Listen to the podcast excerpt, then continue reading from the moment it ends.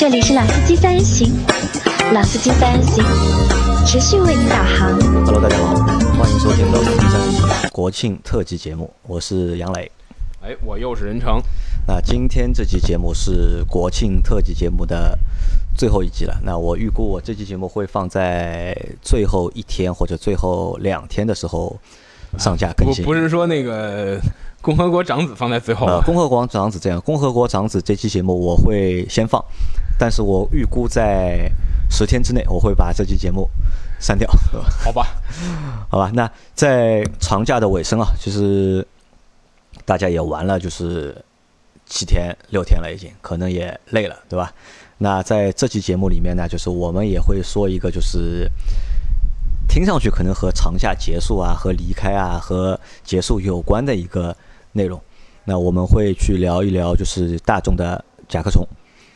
对吧？人生怎么说？甲壳虫是要停产的，甲壳虫是其实，在去年大众的这个应该是财报的年会上吧，就已经公布了甲壳虫要在这一代车型结束之后停产。这呃，大众的另外一个要一起停产的车型是这个尚酷，尚酷啊，其实都是两个原来 PQ 三五平台上的一个相当于高尔夫的衍生衍生车。衍生车，嗯，也是两款就是大众旗下就是最有个性的两台车了，对吧？因为大众的车相对来说都是比较中规中矩嘛，对吧？对这两台车其实还是比较有个性的。呃，其实是呃导火索，其实肯定是因为排放门。排放门，排放门之后，大众这个血亏各种赔了很多很多的钱，所以导致呢，它的很多这个赔钱的车的项目要停。呃，甲壳虫和尚酷就是属于不赚钱的项目，同时导致很多这个一些吧，预计要赔钱，还没有开始新一代研发的项目也停掉，对吧？也停掉。譬如说这个新一代的辉腾，最新的消息是要以电动的身份在未来某一些某个时候再重新出现。然后比较呃走运的就是这个新的布加迪，对吧？按我理解，新布加迪肯定是应该会被猛砍的项目，因为首先是巨亏，肯定是之前咱们说过那个就是美国的一个分分析公司嘛，伯恩斯坦分析公司，他们有个报告，就是说列举历史上特别亏钱的十个车，布加迪是排名榜首，布加迪威龙啊是排名榜首，单就是每你每买一台布加迪威龙，大概大众要亏六百六百多万美元，就是那车卖那么贵，它要赔亏六百多万美元，所以而且布加迪应该是那个大众的上一代的掌门人，就是那个费迪南德皮耶西，他一意孤行可以或者说他他嗯。非常主推的一个项目。那么在大众整个的这个集团人事变更之后，那皮耶西的这些影响力都对吧，都被该砍都砍掉了，都退却了。那怎么想都是个会被砍掉的项目，但是比较走运的就是这台车在排放门的时候已经基本上快做好了，所以有幸幸免于难。啊，我们今天还能看到一个，我我其实当时我在写那个车的文章的时候，我就想，我说这个车可能我们对于大部分听节目的人，包括我们大部分汽车媒体的从业者来讲，都没有机会去开到它。啊，但是对于车迷来讲，能有这么一个车让你特别崇拜，也是件好事儿，因为这可能是这个至少在相当长一段阶段里边，可能是最后一台真正意义上的汽油的这种超跑，超跑或者叫 hyper hyper car 这种超级跑车了。因为你再下一代法拉利也好，兰博基尼也好，大家都出电动的了嘛？肯定都是至少是混动吧，不一定纯电，那至少是混动的了，对吧？法拉利就甭说了，连 SUV 都要出了。那甲壳虫在刚刚这几天是基本上走到了这个最后的生命的这个终结的时候就停产了啊，不会有下一代车型，而且按照大众对电动车的这个规划来讲，因为我们看到大众已经出了很多这种 ID 系列的这种电动车，因为 ID 是他们的电动车的子品牌嘛，我们已经看到了 ID 系列的大众的 Bus，就是这个，因为大众最经典的就是高尔夫。甲壳虫和巴士和那个 T 一、T 一、T 二、T 三、T 四、T 五、T 六，对吧？我们已经看到了电动的高尔夫、电动的巴士，但是没有电动甲壳虫，就没有一款车是像电动甲壳虫那种感觉去的。所以可能我认为，即使是在，因为之前有消息说大众的电动车的这个里边会有甲壳虫的位置。那那现在看，可能就算有的话，也得是一个比较后期的衍生车型了。那我觉得就是人称这个说法可能比较靠谱一点，就是暂时可能会停产，但是到日后啊，肯定会以一个电动车的身份去复活很有可能，但是目前应该是没有，至少目前咱们看是没有没有时甲壳间表的。虫这个车型对大众来说，其实有着非常大的一个存在的一个意义。大众最初其实就是研发这台车起家的嘛，就是但是其实啊，我原来在节目里边，我在我们的那个视频节目里边说过一个观点，那被很多网友吐槽，嗯，我们可以拿出来讨论一下。我说，其实甲壳虫不是大众的，不是德国车的一个最经典的代表，或者说不是大众最经典的一个代表，它其实背后蕴含的更多的是一种美国的文化。我觉得最能代表大众的，其实是高尔夫高尔夫，就是它是德国人对汽车的这种审美，就是他首先塑造了基本所有德国人对汽车的审美，对吧？就是我说你看那个原来有个有个我们的那个读者啊，原来我因为我在那个德国的一个杂志社嘛，很多读者会来抬杠说，你看德国人选的最好的紧凑型车，永远是高尔夫，这肯定就是他妈作弊的。我说，其实这个我我不了解他有没有作弊的可能，但是我觉着我可以给你另一种解释，就是说甲壳虫这个车，它是完全按照德国人对汽车的审美和需求去制造的，或者其实我们可以反过来说，是甲壳虫呃是是高尔夫这个车塑造了德国人对汽车的审美和需求。或者是高尔夫这个车塑造大众对就是他旗下所有车型的研发的一个发展的一个方向。这就跟我说，这就跟你如果让德国人评谁是最好的进口汽车，那肯定是肯定是甲壳虫。这就跟你如果列一个各项评比，说这个让北京人评世界上最好吃的面条，那怎么评都是炸酱面，炸酱面这肯定跑不了，对吧？你让意大利评，怎么评都是都是意大利面面，这东西这这是这是一个这样的这样的过程。但因为甲壳虫其实它给给我的感觉啊，反而是一个，你看它的整个这种就是它的历程，它真正变从一台其实可以说是不怎么样的车，变成了一个不不单纯是车，更是一种叫什么文化的符号，或者说东西会是对比较多，对吧？对，其实更多的都是美国的这种文化的这种推波助澜造成的，对吧？你包括或者说英美英美系的文化的这种推波助澜。那这个车就是在中国目前售过几代啊？就是现在是最新的一代，对吧？上一代这车一共一共按严格来说四代吧，，好像有。呃，不不不，应该按严格来说，就是你说四代的话，连发动机的这种中期改款是不是都要算上？呃，不算，那怎么会有四代呢？三代啊，只有对啊，不是你说在中国还在中国，在主在国内那难道不就是两两代吗？啊，那中国只有两代，就是圆圆的一代呃圆圆的是一代，对吧？圆圆就是在九十年代后看到那一代是一代，然后现在现在的这个稍微稍微就是车顶运动一点的那个，对对对。算一代两代，对吧？那这两代按车，按照我的理解，是不是应该是这样的？这两代车你都开过吧？呃，这两台车我都开过，而且我开过各种不一样版本的版本。对，你开过哪些版本？呃，第一代我开的比较少，因为那个时候我还，嗯，第一代我应该已经在干这个行业了，但是我开的是比较少的，呃，应该只开过这个一点是个一点八 T 还是个什么的一个敞篷车，因为那个是我原来单位的一个美编的同事，啊、他买了那样一台车，我觉着那个车，呃，给我印象就是一个更加 Q 版的高尔夫。因为我没有太多去很激烈的或者很深入的开那个车，所以它给我印象不不深。那新的这一版就是我开过了各种各种型号，就是包括 1.2T 的，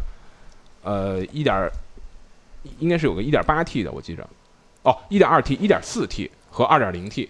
啊，这三个发动机的车我都开过，而且我也开过你说的那个沙丘的版本。沙丘版本，在不久之前，我们还借了一个它的一个后，就是现在还在市场上能买到的一个墨绿色的叫什么什么莫名其妙名义的纪念版啊，我们去和一个我的老朋友的一个零二呃九二年在巴西产的，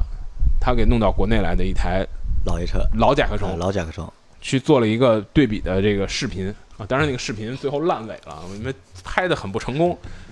那个回头可以再废物利用一下。那你开过的这两两代车里面，就是这个车能够总结一下吧？就是感觉怎么样？我觉得其实从我的角度来看，就是它停产是毫不意外的。就是说，首先这个车从它呃，就是所谓的新甲壳虫啊，就是从九九十九十年代那个新甲壳虫，它出来之后，它就不是一台满足实现代实用的车就，现代生活的一台车，对吧？对它就是因为呃经典款的甲壳虫，它之所以造成那个样儿，是因为它的机械结构使它造成这样是最经济的，是最高效的，不管是从空间上，还是从这个机械上，还是从制造上，造成这样是最高效的。而且这个高效又是应对当年的那些就是技术，对吧？对只是因为在当年技术一个限制的一个条件下面，对造成了那个样子。而你今天你再把它做成这样，它就不那么高效了，对吧？至少它从空间利用率上就不够高效。对对对它从一个后置后驱的车，而且是风冷的车，变成了一个前置 前驱或者四驱的车，它就在空，你还把它造成这样圆滚滚的样子，它其实是要为造型付出很多空间的代价的。然后另外呢，我觉着它在驾驶上可能也没有跟高尔夫真的去能区隔开，就是我感觉很，你开你开它，可能在很多时候你闭着眼睛开，当然你不能闭眼睛，就是你你不知道你开的是一什么车，你你可能就觉得它就是一高尔夫，它只是造型不一样，或者说造型更可爱一点。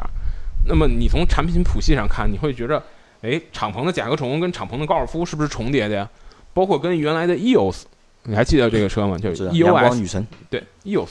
是不是也是很重叠的呢？就是它在产品谱系上也是也是比较密集的啊。这当时重叠，这就是在产品力上有有重叠，对吧你觉？着嗯没有什么让我花更多的钱去非要买它的这种道？它是有一个更复古的一个外外形形，对更小的一个空间，但它的价格反而会比就是高很，多。比它更好的那些车型要高很多。就是你如果想，哎，我我花，你如果想我多花个五万或者七万，买一台一点二 T 的高尔夫，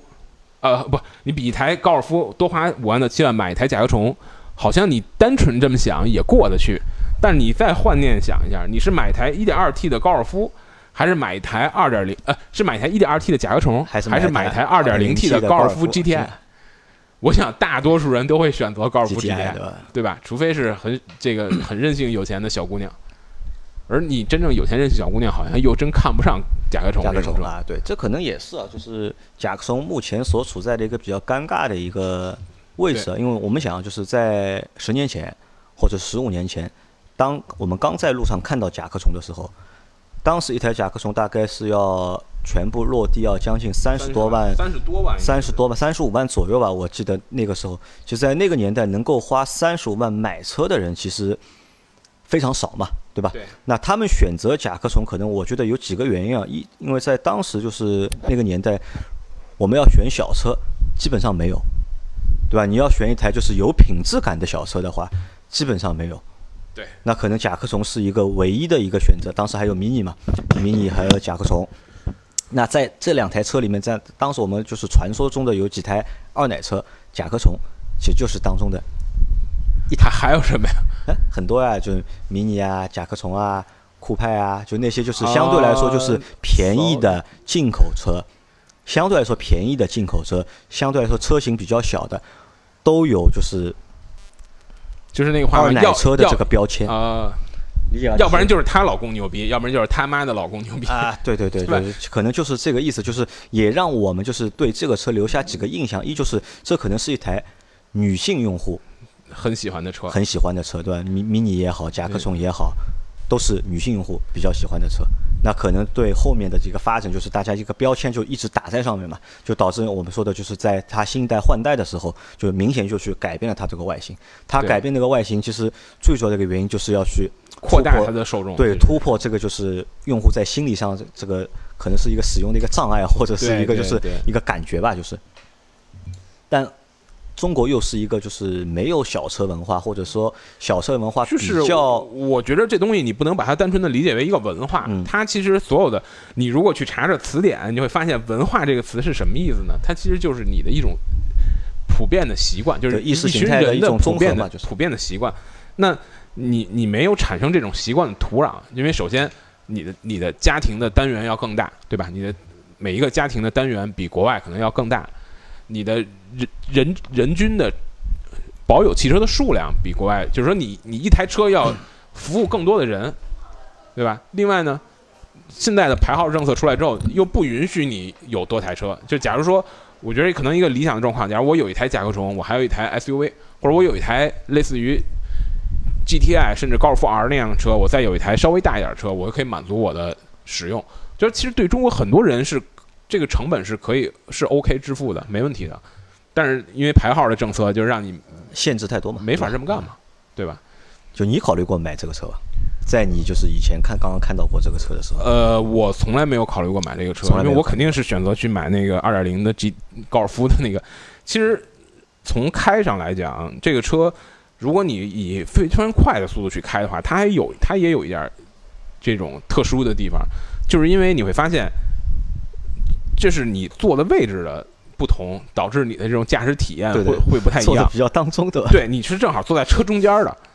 这个就是很奇怪，很奇怪，很奇怪的一种感觉，因为你会对你的这种对心里没底，会有点哎，对这种拐弯的这种判断，包括车的姿态的这种感觉，都会有一点微妙的影响。但是第一代车更明显，第一代车更明显一点。第二代车我基本上我没有太多的这种非常给我留下很深的那种动态表现的那种印象。它第二代车给我更多的印象是是是说这台车它。真的，一方面价格上很有情怀，但是另一方面，除了外观之外，再也没有什么地儿吸引你了，对吧？真的有情怀了，这是我觉得它被市场所淘汰，也是一个再正常不过的事儿。呃，因为在做这期节目之前，我还和任成讨讨论嘛，对吧？就是那我就问，甲壳虫如果停产的话，那对 mini 来说，就是是好事还是坏事？或者 mini 现在的情况到底怎么样？我其实始终不认为。对，大概在可能在十年之前，或者说在更长时间之前，mini 和甲壳虫是一个对标对标车型，是一个对标车型。但是在今天，mini 已经没法跟甲壳虫对标了，因为 mini 的变种越来越多，它可以满足你各种不一样的需求，对吧？早年 mini 只有一个 mini mini one 啊，现在有 clubman，有 clubman，有 countryman，有五门啊，对吧？虽虽然那个我特别喜欢的那个 mini coupe 和 mini Cabriolet 没了，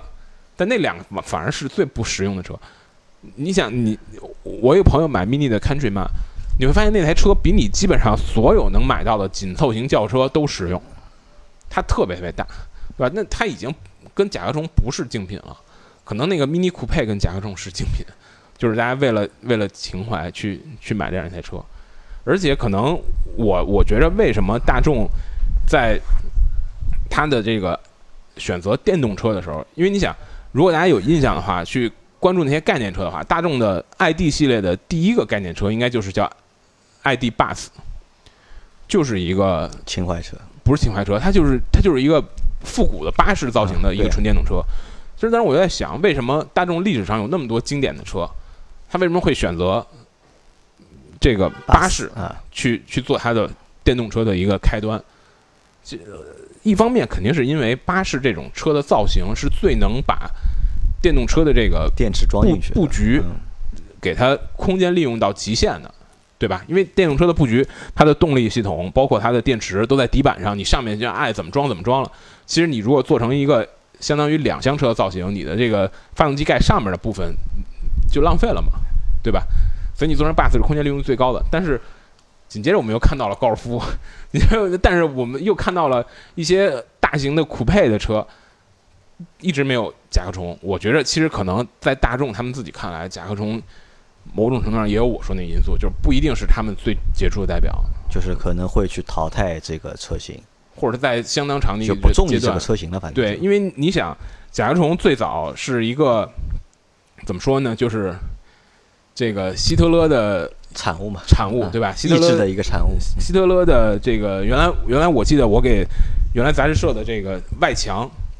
我们去我们编辑部给他们设计了一个外墙的，就是每每台车有一个画儿，然后画儿底有一个有一个评语或者有一个简介的一句话，大家就我们当时给甲壳虫写的就是说，不管它的这种设计者或者说他推动这个甲壳虫的人是一个多么十恶不赦的人，你都不能否认甲壳虫这台车它有一张非常可爱的微笑的这种表情，说有一张微笑的脸，就是其实他是在希特勒看来，他就包括意大利的这种独裁者，他们当时在你看三十年代那些 GP 赛的冠军，包括耐力赛的冠军勒芒、米尔米利亚，包括那个一些公路赛，他们都是把这些东西当成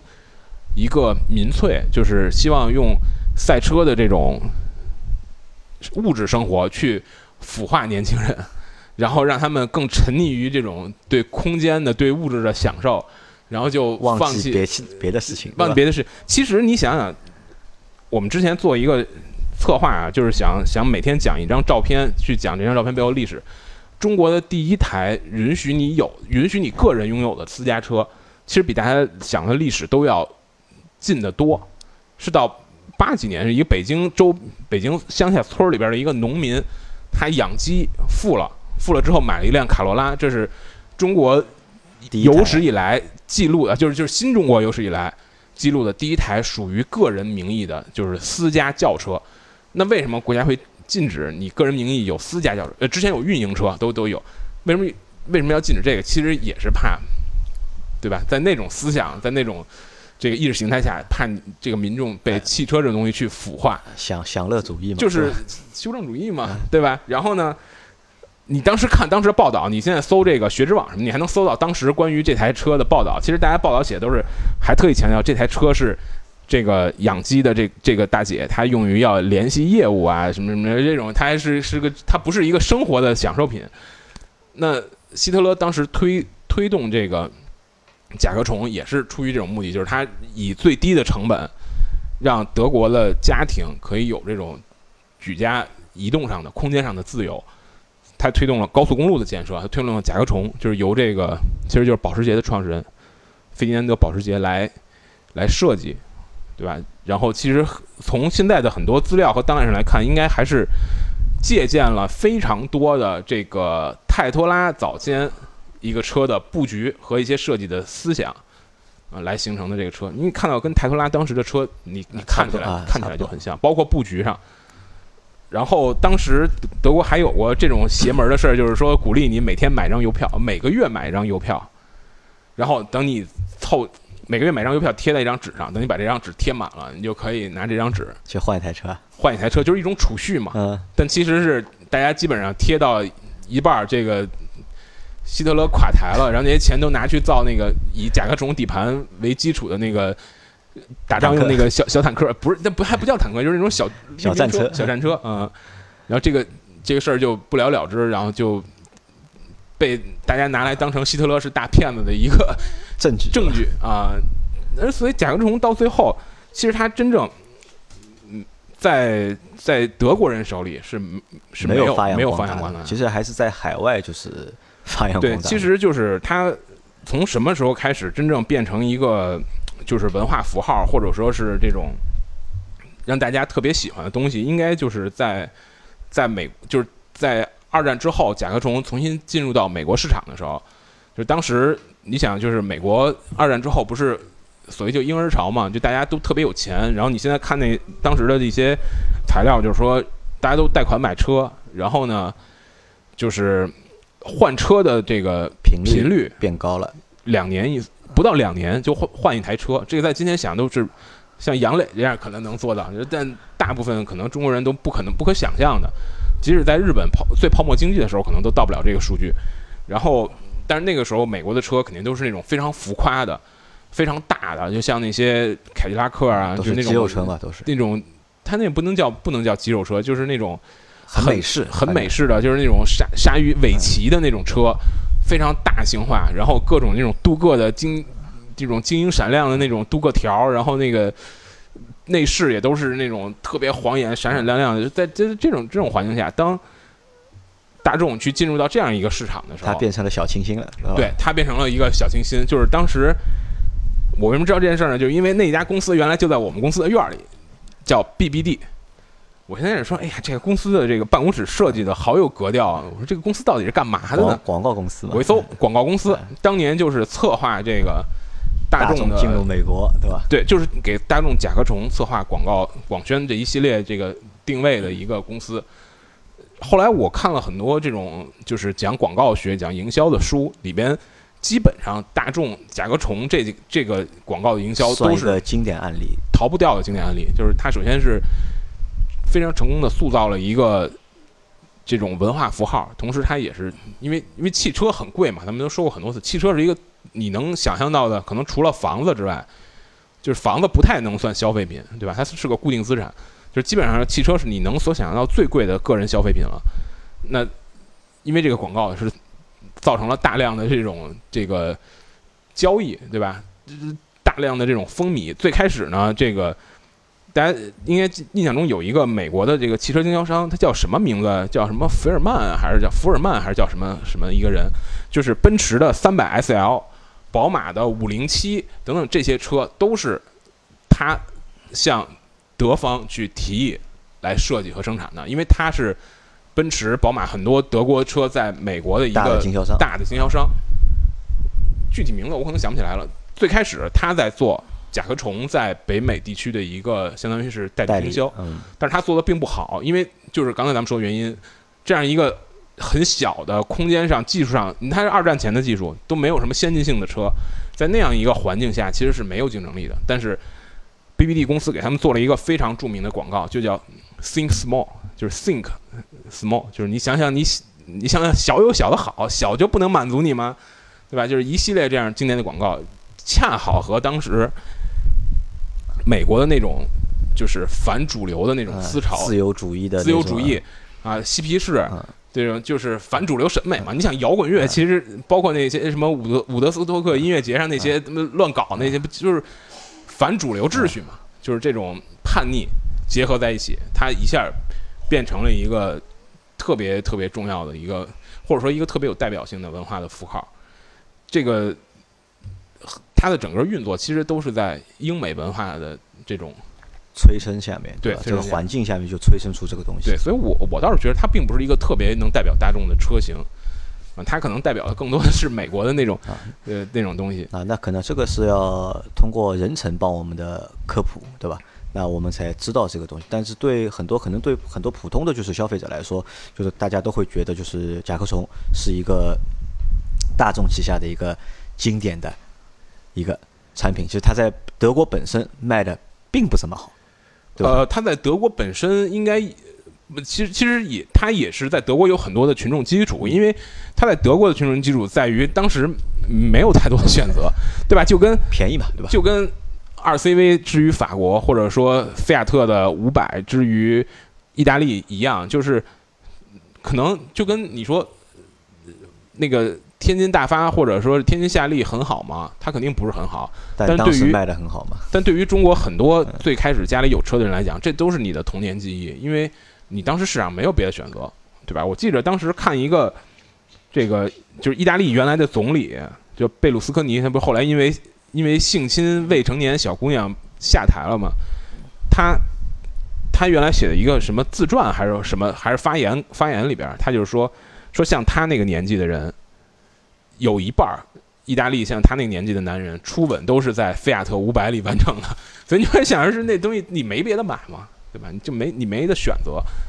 可是你想，现在菲亚特菲亚特五百和也卖不动，和雪铁龙二 CV 不是早就基本上是在历史中已经没有没有分量了，对吧？可能菲亚特五百在它本地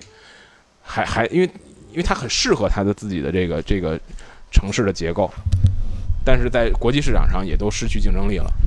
二 CV 就更是了，早就没有了，就不存在这样一车。假如今天有，假如今天有哪一个车企会出一台像二 CV 这样完成度，或者说这样粗糙或者叫朴素的车的话，估计会被媒体骂死，对吧？不过我觉得二 CV 也就是它它有很多时代赋予它的一种特点，就是如果我没记错的话，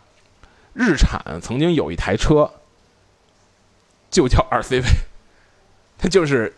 经典复刻，你知道吗？就是照着二 CV 的那种神韵来的。我觉得这真是历史上绝少有的一个你说的那台车，我应该在香港看到过，哦，是吗？那我说那个是一个很二九十年代的车了。很老的一个很小的一个车，对吧？对对对，我应该在香港看到过一次。它的我回头翻翻照片，我我还拍了照片。英英文的，它的这个日文的还是名字，就大概翻译过来就是就是蜗牛啊，还是什么什么的意思，就是 RCV 的一个昵称。其实都是，我觉得都是时代说时代啊，时势造英雄。其实是这样，就我觉得是，就像这个车当初出名或者是在全球风靡，是受时代的一个就是影响，因为它这个产品正好适合那个时代，对对吧？那现在停产了或者卖不动，那可能也是因为和目前的这个时代格格就是。时时势造英雄嘛。当你时势过了之后，你还要你把它当成一个情怀，你把它当成一个记忆，也许在某一个时段是可以的。因为我想，呃，你看最初在他当他年少的时候，他他坐着他父亲的甲壳虫成长起来那一代，他也许恰好可能在九十年代初消费了新一代甲壳虫，因为他是有这个记忆的，对吧？他有这个情怀，他。但是你当当这一代人在老去之后，你你这个情怀从哪儿来呢？就没有人会为为此买单且。用户相对来说都比较简单嘛，我们就是会选择更好的产品，或者是对对自己来说更适合的产品。就是当你就是他们说你时势造英雄，当你时势退去了之后，你你这个英雄肯定是要对吧？是要是要有一个身份的转变的，对吧？如果你转变的不成功，其实那个甲壳虫，我觉得转变的就不不算。成功。mini 嗯转变的就很成功，对吧？甲壳虫转变的就呃，这个我觉得，你觉得这个是就是品牌方的这种不思进取呢，还是就是呃，我觉得不能叫不思进取，它应该是，嗯，是整个产品阵列的原因，就是因为就每一个对产品在阵列里面都有它自己的对使命，吧？对对就像有他们自己的布局。就像原来的甲壳虫，它应该不是被甲壳虫代替了，就是老甲壳虫的嗯，产品的位置，不是被新甲壳虫代替了，它应该是被高尔夫或者是 Polo，对吧？代替啊代替了。当甲壳虫在巴西生产到九九几年的时候，那真正代替它的就是 Polo 或者叫那个 Fox，就是那个巴西版的那个车叫 Fox，就是这些车去去代替它，或者是一些这个紧凑型的这种这种车，就是所以它甲壳虫并是没有了，但是它的这个在市场上的位置，并不是被它的后继车型代替的，而是被它其他产品代替了。Mini 就不一样了，Mini 还是 mini，mini 还是 mini，，对吧？对吧？它还是还当然可能对于市场定位也都也都变化了，因为可能最早 Mini 是一个，包括 R C V 这些车，最早他们都是一个最底层的人，或者说最最简单的一个基础的交通工具，但是它到现在都变成一个轻奢的一个东西了。对对轻奢这个说的非常准确。好吧，那其实甲壳虫离开，对吧？对很多中国中国用户来说，无感，真的说实话，就是真的是无感。就那为什么还是要做这期节目呢？其实还是要去让任成和大家去说一下，就是之前说过的那些，就是它崛起的一个原因，或者是它风靡的一个嗯。其实我觉得这个应该大家可能很多，如果如果是喜欢车的人，对于和和咱们年龄差不多的人来讲，都都会有很多共同的记忆，因为在过去的十五年里边，甲壳虫至少它它也许不是一个被市场钟爱的车，它一定是个被媒体钟爱的车。被媒体钟爱的。就大家很很喜欢用它来讲故事，对吧？甚至我记得说小时候看那个变形金刚，变形金刚，因为这个车年纪大，你知道吧？它承载的故事多啊，对对对对吧？而且它最早大黄蜂就是甲壳虫嘛对吧？现在大黄蜂变成了科迈罗了，科迈罗，对，就是很很，它其实很很多元化，它是一个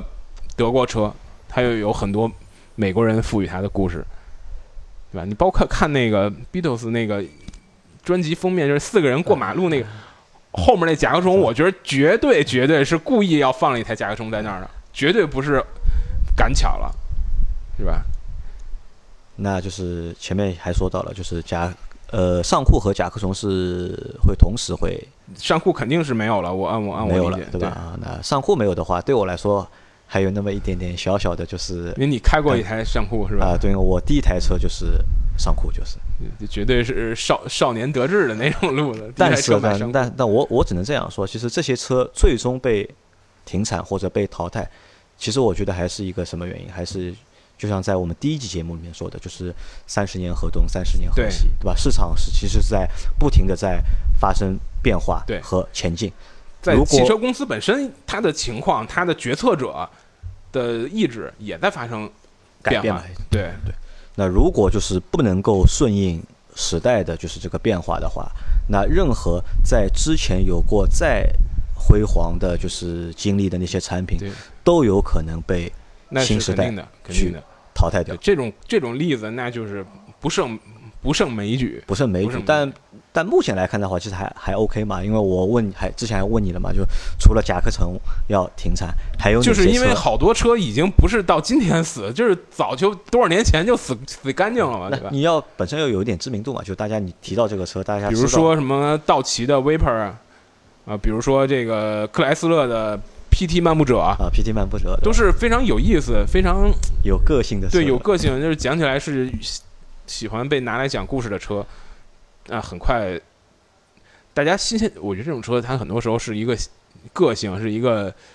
新鲜气儿。啊，只是一个谈资而已，谈资而已？让你去真的去买的话，可能谁也不会大多数用户都会就是望而止步嘛。对好吧，那这期节目差不多也到这里了。那我们其实也是也算有幸啊，就是见证了很多车的，就是它的发展或者它的辉煌，然后再见证它的一个就是衰落或者是结束。对，其实你做汽车媒体，有时候有会有一个特别有意思的这个感觉，就跟你看足球一样啊。就我一个铁杆球迷，就是你会感觉，哎，当你最开始认识这这名球星的时候，是个是一个什么王子，对吧？到最后已经变成胡子都白胡子都出来了，然后就退役变成教练了。就是对于汽车来讲，它也是，就是刚刚你好像哎，好像没多长时间之前刚试驾过。你现在回想起来，我第一次开那个圆圆的那代甲壳虫，你感觉好像也没多久之前，对吧？我们之前做这个，原来做过一个选题，就是 1.2T、1.4T 和 2.0T 的这个三三台甲壳虫，哪台开起来更好，哪台更值得买？最后我们的结论还真是 1.2T 的更值得买，呃，性价比超级高。然后大众的人还打来电话说：“你们不要这么写，我们 1.2T 车卖的特别好，我们想多推广一下 2.0T 的车。”这好像就是没多长时间之前的事儿。然后很快这些车就停产了，然后就这个可能我们要再等很多年才能试驾到它的新款。那最后最后问一个。最后问一个问题啊，就是这个车停产之后，你觉得二手车市场上的甲壳虫的价格会不会上涨？我觉着不会，因为我觉得这个车它不会像 R 三六那那样会那么因为没有可玩性，对吧？对对除了就是买回去就是有一点点的，就是收藏的这个就是，我觉得买回去的最大意义就是像你那个同事一样，就是讨老婆开心或者讨女朋友开心。但是现在真的有财力花钱买车讨女朋友开心的人，恐怕又不那么看得上甲壳虫。啊，对，选择又更多了，对对吧？好吧，那我们这期节目就结就束，到这里，对吧？也感谢就是任晨，就是陪伴我们在国庆长假里面的三期节目。好，等着看大家的评论，好，那大家拜拜。拜拜。